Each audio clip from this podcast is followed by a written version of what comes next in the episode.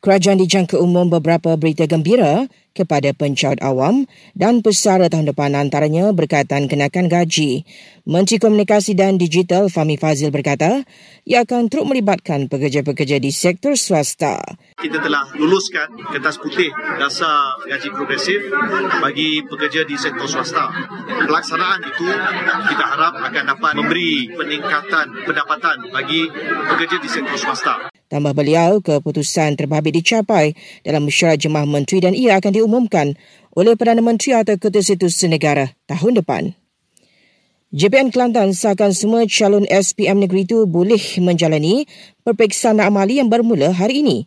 Ujar Pengarah Pendidikan Negeri Datuk Muhammad Zambi Abdul Aziz, pihak sekolah telah pun melakukan persediaan secukupnya untuk berdepan masalah banjir. Pihak pengutua atau pengurusan sekolah telah pun membuat uh, perancangan awal sebenarnya untuk menempatkan calon-calon SPM kita ni uh, sama ada di asrama sekolah berkenaan atau di tempat-tempat yang selamat untuk calon-calon ini menduduki peperiksaan. Ujian amali sains bagi peperiksaan SPM melibatkan mata pelajaran fizik, kimia, biologi dan sains tambahan bermula hari ini sehingga Kamis.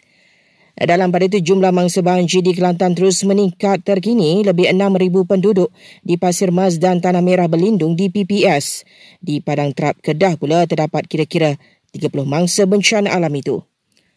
Polis Selangor tahan seorang lelaki warga asing ekran penemuan mayat seorang wanita yang ditanam dan disimen di sebuah rumah di Kelang.